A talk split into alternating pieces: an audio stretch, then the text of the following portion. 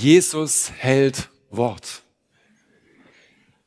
Wir werden heute das Wort uns anschauen, was mit der Taufe zu tun hat. Doch bevor ich spreche, möchte ich selber nochmal beten. Heiliger Geist, du siehst uns, so wie wir heute hier stehen. Wir schauen dein Wort an und wir handeln gemäß deines Wortes. Ich bitte dich, Heiliger Geist, dass du uns führst und leitest, unsere Herzen führst, unsere Gedanken leitest und dass dein Wille geschieht und dass du, Heiliger Geist, die Herrschaft über diesen Gottesdienst übernimmst, so dass dein Wille geschieht und wir gereinigt werden in deinem Bad. Ja, segne du uns und hilf du mir, nur die Worte zu sagen, die du sprechen möchtest, speziell an die Täuflinge, aber an uns alle, die wir jetzt hier sind, ob getauft oder ungetauft. Und ich danke dir dafür. In Jesu Namen. Amen. Ich weiß, die Täuflinge, die schauen jetzt schon mit den Füßen. Die, die ihr mitgebracht hat, die sagen, ja, wann geht's jetzt endlich los? Aber ich glaube, es ist wichtig, dass wir uns an einen oder anderen Stelle an das erinnern, worum es eigentlich geht. Und Jesus hat, bevor er wirklich von der Welt dann endlich gegangen ist, einen Befehl an uns alle ausgesprochen. Und dieser Befehl heißt, geht in alle Nationen. Geht hin zu allen Nationen. Tauft sie macht sie zu Jüngern und lehrt sie zu bewahren, was ich euch gesagt habe. Und Jesus sagt, und ich werde bei euch sein bis zu den Enden der Zeit, was wir nicht erfassen können. Bis zu den Enden. Jesus spricht erstaunlicherweise in seinem Missionsbefehl im Kern von Taufe. Und die Frage ist, in der Vorbereitung jetzt für diesen Gottesdienst, die Frage stellt, warum ist Jesus in dem Missionsbefehl wichtig, von Taufe zu sprechen? Er spricht nicht nur davon, dass wir sie zu den Nationen gehen sollen und Jünger machen. Er spricht nicht nur davon, dass wir lehren sollen und sie bewahren sollen. Er spricht im Zentrum seiner Botschaft, seines Befehls von Taufe. Und die Frage ist, Warum ist Jesus Taufe wichtig? Bevor ich das mit euch genauer anschaue, möchte ich noch darauf verweisen, dass wir 2018 hat John eine ganz tolle auch Predigt hier an dieser Stelle zum, Tau zum Thema Taufe gebracht und hat darauf verwiesen, dass wir in unserer Gemeinde von drei Taufen sprechen und das eine ist die Taufe in den Leib, was wir als die neue Geburt benennen. Die Wassertaufe, das, was wir heute hier erleben werden. Und die Taufe im Heiligen Geist.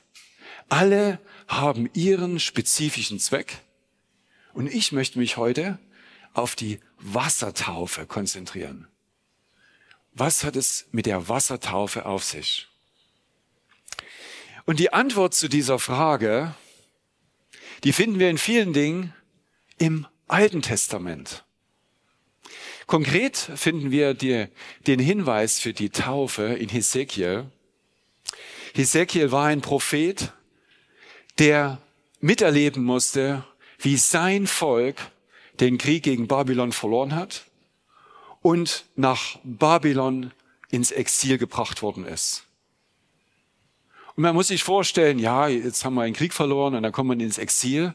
Die Geschichte mit Israel hängt damit zusammen, dass Gott sie durchs Meer geführt hat, über 40 Jahre ins zwar geführt hat durch die Wüste, endlich ins geheißene Land gebracht hat. Und dann sind sie da und, und dann das. Das ist eines der größten Glaubenskrisen in der Geschichte von, ähm, des, ähm, des jüdischen Volkes, wie sie damit umzugehen haben. Und so ist es nicht verwunderlich, dass Jeremie, äh, Hesekiel auch, wie andere Propheten, auf die Knie gegangen sind und Gott gesucht haben und Gott ihnen Antworten gegeben hat, die in aller Regel war, ihr habt euch von mir abgekehrt. Und dennoch bin ich größer als eure Abkehr und ich habe einen Plan für euch, wie ich euch wieder einfange. Und da möchte ich beginnen mit der Lesung und da fangen wir an, in, äh, das finden wir in Hesekiel 36 und wir fangen an mit dem Vers 25. Und da heißt es, und ich möchte es nochmal zusammentragen, das spricht Gott circa 600 Jahre bevor Jesus auf die Erde kommt. Und da heißt es an das jüdische Volk, und ich werde reines Wasser auf euch sprengen und ihr werdet rein sein von all euren Unreinheiten und von all euren Götzen werde ich euch reinigen. Gott weiß, dass dieses Volk abtrünnig geworden ist und er hat einen Plan. Und der Plan gilt nicht nur für das jüdische Volk, sondern es gilt für alle Nationen, weil in einem Vers davor beschwert er sich darüber, dass sie seinen Namen vor den Nationen in den Dreck gezogen haben. Gott war schon immer wichtig, alle Menschen zu erreichen und alle Menschen in diesen Heilplan einzuführen. Und das jüdische Volk hat nichts anderes als einen besonderen, eine besondere Rolle in diesem Heilsplan, den sie leider verlassen haben. Und diesen Heilsplan, den wusste auch, von dem wusste auch Jesus, als er auf die Erde gekommen ist. Und nicht nur, dass das Jesus wusste, Gott sprach zum Johannes den Täufer vorher, dass jetzt die Zeit gekommen ist, das Volk zu besprengen zur Buße, damit genau diese Umkehr geschehen kann, von dem Gott gesprochen hat. Gott spricht 600 Jahre vorher und er ebnet den Weg, indem er unter anderem Johannes den Täufer auffordert, in die Taufe zu gehen, die Taufe der Buße, die es vorher nicht gab, zu auszurufen und durchzuführen im Jordan und in anderen Stellen.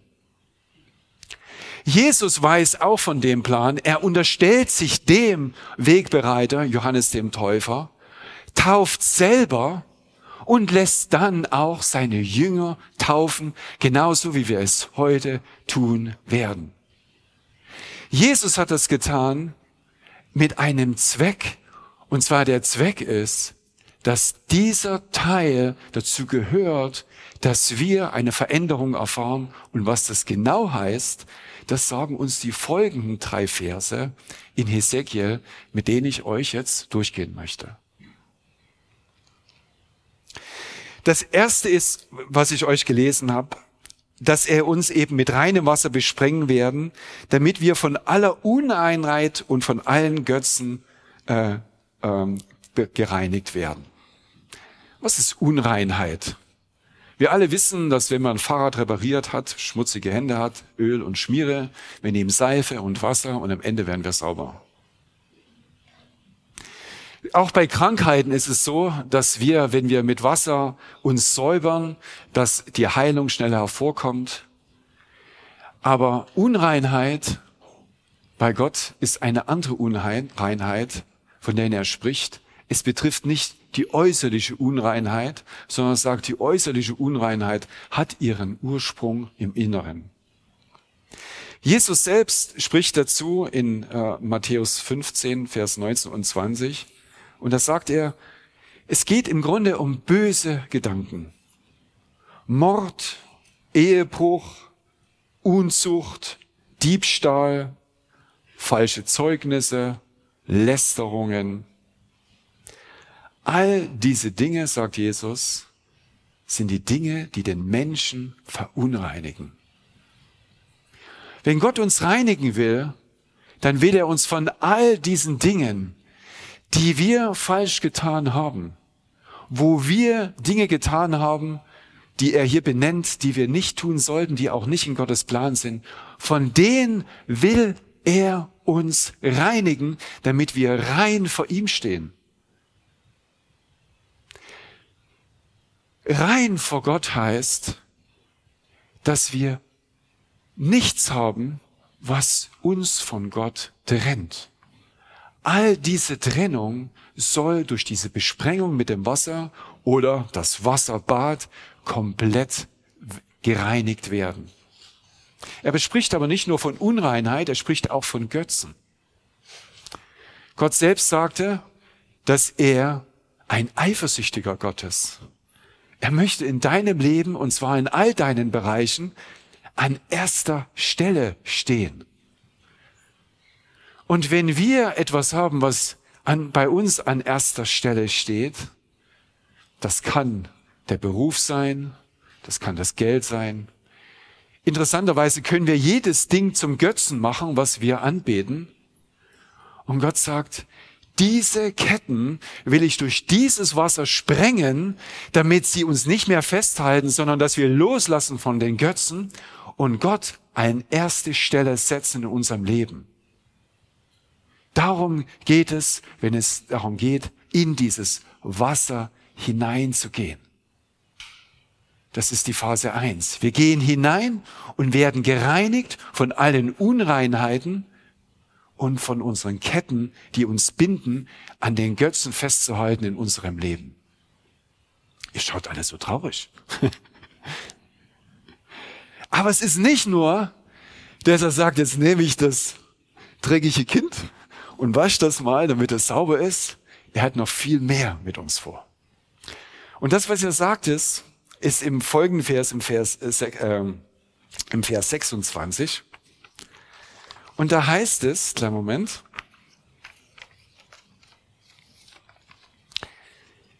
und ich werde euch ein neues Herz geben und einen neuen Geist in eures Inneres geben und ich werde das steinerne Herz aus eurem Fleisch wegnehmen und euch ein fleischernes Herz geben. Zuvor sagt Jesus, was wir in Matthäus gelesen haben, was uns hervorbringt, sind eben die bösen Gedanken. Und er sagt, äh, Jesus, was aber aus dem Mund herauskommt oder herausgeht, kommt aus dem Herzen hervor und das verunreinigt den Menschen. Gott geht es mit der Reinigung nicht nur darum, dass wir äußerlich reingewaschen sind, sondern er möchte an die, an die Quelle ran und er wird dafür sorgen, dass an der Quelle die Quelle rein wird, so dass wir eben nicht mehr unreine Gedanken aussprechen oder an Götzen eben festhalten. Und das ist eine Herzensfrage. Wenn wir hineingehen, werden wir nicht nur gereinigt, sondern wir werden auch erneuert in unserem Herzen und in unserem Geist. Und was das größte Zeugnis in unserem Geist ist, so heißt es auch dann, hat es Paulus dann in Römer geschrieben, dass wir bezeugen können, dass wir Kinder Gottes sind. Wir sind nicht mehr gebunden an den Geist der Knechtschaft, der uns bindet an unsere Gedanken, an unser Ich, an dass wir im Vordergrund stehen, sondern dass wir ihn in den Vordergrund stellen. Und diesen Geist, diese Erneuerung des Geistes, das schenkt er auch in der Taufe. Jetzt haben wir gesehen, was passiert, wenn wir reingehen, was passiert, was da drin ist, was da drin passiert. Und die Frage ist, warum muss das eigentlich alles geschehen? Dieses Reingehen, dieses Waschen, dieses Erneuerung von Herz und Geist. Und das finden wir im Vers 27. Und im Vers 27 heißt es bei Ezekiel, und ich werde meinen Geist in eures Inneres geben und ich werde machen, dass ihr in meinen Ordnungen lebt und meine Rechtsbestimmungen bewahrt und sie tut. Mit dieser Taufe werden wir befähigt, seinen Weg zu gehen, nicht nur durch unsere Deklaration, sondern auch durch das, was er wirkt in uns, wenn wir diese Taufe erleben.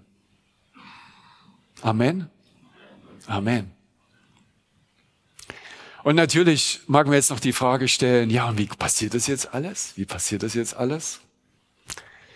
Jesus hatte ein intensives Gespräch mit Nikodemus gehabt und in dem Fall ging es um die neue Geburt oder die Geburt von oben, die wir auch als Taufe bezeichnen in den Leib. Und er war total verwirrt. Wie soll das jetzt gehen? Ich bin jetzt Erwachsene. Ich kann ja nun nicht nochmal in, in den Leib meiner Mutter reingehen, um nochmal neu geboren zu werden. Und da macht Jesus ganz klar, es gibt Dinge, die können wir nicht verstehen und die müssen wir auch nicht verstehen. Das Entscheidende ist, dass dieses Wunder passiert, wenn wir hineingehen und gereinigt werden und diese Erneuerung erhalten.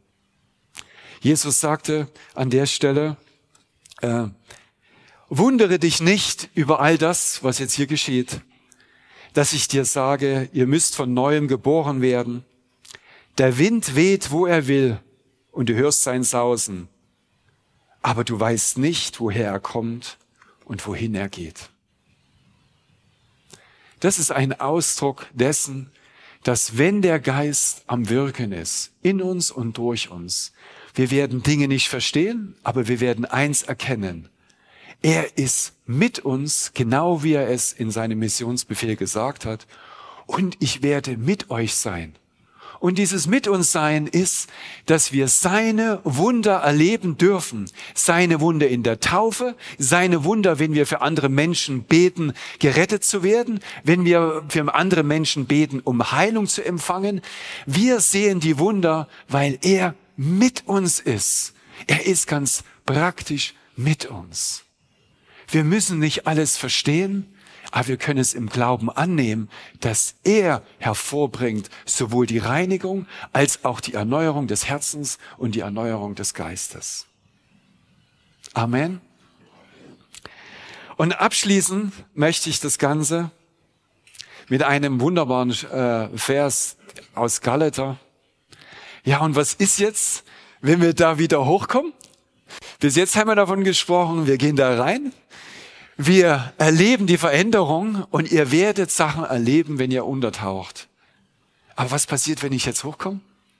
Und da heißt es in Galater 3, 27, denn ihr alle, die ihr auf Christus getauft worden seid, ihr habt Christus angezogen. Dieser Film, der Wasserfilm, der auf euch ist, der ist nicht nur auf eurem Körper, der ist auch auf eurer Seele und der ist auch auf eurem Geist. Ihr seid gereinigt und steht rein vor ihm, frei und erneuert. Und das ist das Höchste, was ihr erleben könnt.